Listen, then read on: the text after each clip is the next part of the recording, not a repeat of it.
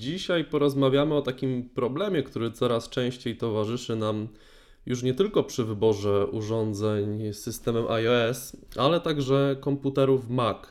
I tym problemem jest y, brak możliwości rozbudowy.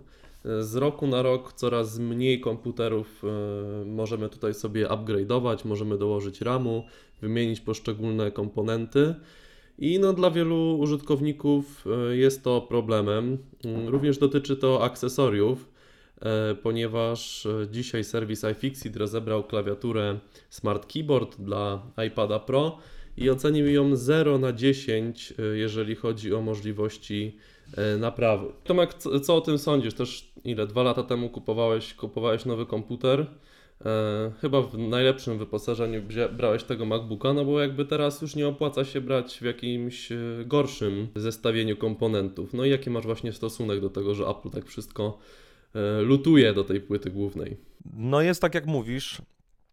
Podczas zakupu, zakupu komputera mocno rozważałem, musiałem sobie przemyśleć czas, jaki będę go użytkował oraz to, do czego będę go wykorzystywał i skończyło się po prostu na najmocniejszej konfiguracji. Mam tu 16 GB RAMu, 500 GB dysku SSD, no full, full, jak najmocniejsza, ale z drugiej strony ten komputer do, do dziś mi służy i ja nie odczuwam e, żadnego dyskomfortu. Jeżeli tu się nic nie zepsuje, bo tutaj jakby to, to o czym mówimy dziś, w dzisiejszym odcinku, e, czyli brak możliwości rozbudowy, wiąże się również z tym, że mamy tutaj e, też ograniczone pole, jeżeli chodzi o naprawę takiego komputera, więc to trzeba wziąć też pod uwagę. No tak, to jest, to jest duży problem. Na szczęście te maki się jakoś strasznie tak. często nie, nie psują. Jak ja, mhm. jak ja zaczynałem jak ja zaczynałem przygodę powiedzmy z makami, no to y, przez, przez pewien czas, już teraz nie pamiętam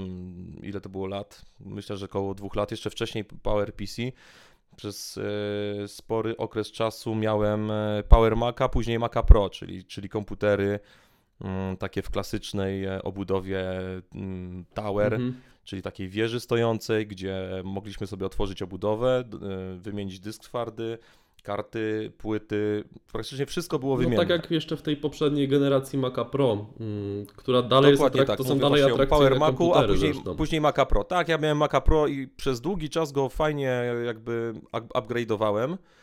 E, to nie generowało mi dużych kosztów, a w jakiś tam sposób zwiększało e, wydajność tego No właśnie, ja może powiem o, o, swoim przypadku, bo ja kupowałem swojego MacBooka R e, no ponad dwa lata temu Wtedy miałem inne potrzeby, to był komputer na studia, więc w zupełności mi wystarczała ta konfiguracja, którą, którą mam. No ale teraz, gdy, gdy te zadania, które mi towarzyszą przy pracy na komputerze, stały się bardziej wymagające, no już ten komputer nie za bardzo daje radę, no i nie jestem w stanie oczywiście niczego z tym zrobić. Nic tak, nie, nic nie mogę zrobić, więc po prostu stoję teraz przed, przed zakupem mm, nowego komputera. No i na przykład zastanawiam się, czy potrzebuję 8 czy 16 GB RAMu, ale wiem, że nie mogę rozbudować, więc na pewno wezmę te 16, żeby potem nie żałować, prawda?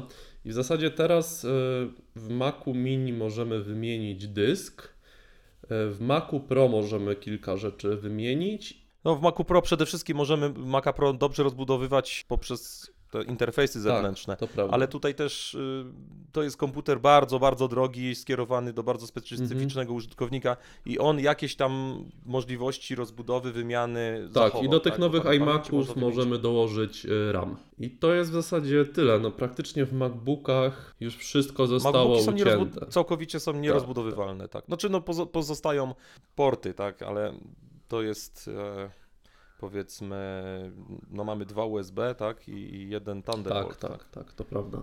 No ale w zasadzie, no tutaj, tutaj, coś tam chyba się można ewentualnie z dyskiem pokombinować, ale to też nie wiem, czy, czy we wszystkich MacBookach. No i baterię można wymienić i to jest w zasadzie, w zasadzie tyle.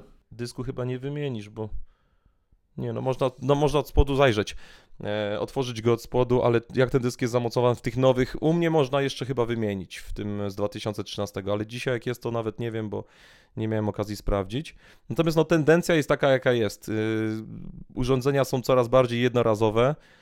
Bo nawet jak pokorzystamy kilka lat, no to później ciężko znaleźć na to klienta i praktycznie taki komputer po, po jakimś czasie ląduje na No śmietniku. tak, albo się daje użytkownikom, którzy gdzieś tam mają mniejsze potrzeby. Tak. Ja wiem, że jak e, będę wymieniał komputer, Tak, ale to wiesz, go nie w sprzedam, przypadku, tylko dam ale, ale w przypadku jakiejkolwiek awarii, Mhm. w przypadku jakiejkolwiek awarii, taki komputer ląduje no na tak, śmietniku. tak.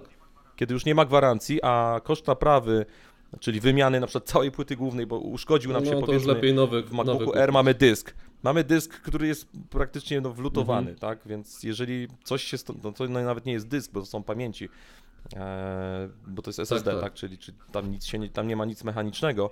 Natomiast jeżeli to się uszkodzi, jakikolwiek element mm, na tej płycie, no to, jest, no to musimy wymienić całą płytę, a za kilka lat wymiana takiej płyty będzie droższa niż ku- zakup nowego No już komputera. nie wiem, czy już teraz by się nie opłacało, na przykład w przypadku jakiegoś komputera dwuletniego, czy tam półtora rocznego. Tak, To tak. już wyjdzie tak, no podobna że po kilku latach od, od, po kilku latach od momentu wyjścia danego modelu, czyli jeżeli weźmiemy dwuletniego MacBooka R, no to tutaj wymiana płyty podejrzewam, że jest kosmicznie. No czy może nie będzie droższa niż nowy komputer, Ale mniej opłacalna może. myśl- Mhm. warto, warto pewnie dokupić, e, do, dorzucić parę groszy i mieć e, nowszy, szybszy No. sprzęt, tak, niż jakiś tam naprawiany. Jest taka tendencja, z jednej strony to jest pewnie No właśnie chciałem Cię zapytać, czy Twoim zdaniem to jest kwestia tutaj konstrukcyjna, czy to jest po prostu trochę skok Ja myślę, na że- kasę ja ze myślę, że- Apple? Zresztą nie tylko Apple, już, bo coraz więcej producentów y, innych komputerów się decyduje na To podobne... znaczy, ja myślę, że wiesz co, kli- słuchaj, klienci, klienci oczekują coraz mniejszych, coraz szybszych, coraz wydajniejszych sprzętów. Chcemy mieć e, jak najładniej, jak najlżej. To wszystko, wszy- wszystko pędzi w tym, w tym kierunku takim tej minimalizacji, a zarazem chcemy mieć, żeby było e, szybkie, nowoczesne. Tak? No to w tym momencie, jeżeli chcemy mieć nowocześnie, no to zmieniamy ten sprzęt i dajemy sygnał do producentów. Z drugiej strony, żeby to wszystko poupychać, no to wszystkie łączenia, złączki, y, sloty, to jest dodatkowa Przestrzeń. dodatkowa, dodatkowa przestrzeń, którą trzeba tak, wy, wygospodarować. Więc jakby tutaj nie nazywałbym tego skokiem na kasę, chociaż przy okazji to jest na pewno dla producentów bardzo komfortowa sytuacja, bo pokazują nam nowy, lepszy sprzęt, mniejszy, my to doceniamy i zapominamy o tym, że będziemy musieli jakby całość No wymienić. wiesz, tylko na przykład ta miniaturyzacja w przypadku laptopów faktycznie ma sens, ale czy Mac Mini będzie 3 mm grubszy czy 3 mm cieńszy, no to już w przypadku komputera stacjonarnego to jest Ale ja takie... myślę tutaj, że... Wiesz o co mi chodzi, nie? Ja myślę, ja, tak, ja myślę, że z drugiej strony koszty produkcji takiego zintegrowanego modułu, takiej płyty jednej jest, są też niższe niż y, produkowanie jakby osobno tych, bo taki dysk twardy, który jest osobno, no to on musi być większy, musi być dodatkowy ten slot, musi być dodatkowa Obudowa, obudowa. mhm. Dużo, tak, dużo więcej rzeczy i waga wzrasta. Także tutaj myślę, że to jest bardziej podyktowane konst- konstrukcyjnymi wymaganiami i, i tego, na co rynek, czego klienci e, oczekują, niż takie jawne, jawne wyłudzanie pieniędzy od nas. No dobra, słuchajcie, dajcie nam znać y, w komentarzach, y, jakie jest Wasze podejście do tego, jak się zmieniają właśnie komputery Mac pod względem tych możliwości upgrade'owania ich sobie, pod względem mm, naprawy. I czy wolicie właśnie kupić od razu taki gotowy sprzęt, jakby wymaksowany, czy tam ba- najbardziej dostosowany do Waszych potrzeb, czy jednak jesteście użytkownikami, którzy gdzieś tam lubią sobie podłubać w tym komputerze, dodać RAMu, wymienić dysk, e, coś z procesorem, z kartą pokombinować. E, chociaż to bardziej myślę, że użytkownicy PC-ów tutaj e, lubują się w takich, w takich rozwiązaniach, ale może użytkownicy Maców także, także czekamy na Wasze komentarze. Ja myślę, że Mhm. tutaj, tutaj jakby mogą być jakby dwie, dwie filozofie. Jedna to jest kupujemy rzadziej, a droższy, lepszy sprzęt, albo wymieniamy sprzęt częściej, natomiast nie kupujemy topowych wersji. Mhm. Eee, obie, obie strategie mają jakieś tam plusy minusy. Ja jestem jednak za tym, żeby kupić mocniejszą Tak, maszynę, która mi ja starczy też na tak dłużej. uważam. Tak jest, tak jest. Tak, Zresztą mówię, to tak chyba nawet taniej dwa, trzy wychodzi w lata. perspektywie lat. W perspektywie czasu myślę, że może wyjść taniej, bo taki MacBook Pro 15 podstawowy będzie kosztował, nie wiem, około 7-8 tysięcy. Mhm. E, Ja powiedzmy dopłaciłem około 5, ale w tym czasie powiedzmy dwa razy bym wydał te, te 8 tysięcy, czyli zapłaciłbym w sumie 16, a nie No 12. tak, to jest to potem takie męczenie się też, że Ci Eee, brakuje tej mocy, tego tak ramu i tak się zastanawiasz, kupić Dokładnie nowy, czy tak, jeszcze się dokładnie przemęczyć trochę. Także lepiej od Dokładnie razu. Tak, później Mhm. tracimy czas, tracimy czas, tracimy mm, nerwy, a jeżeli ktoś zarabia mm, pracą na komputerze i traci czas, no to automatycznie Traci też pieniądze. traci tak. pieniądze, bo to są dokładnie, tak to właśnie Dobra. wygląda. Także czekamy na Wasze komentarze i do usłyszenia już jutro.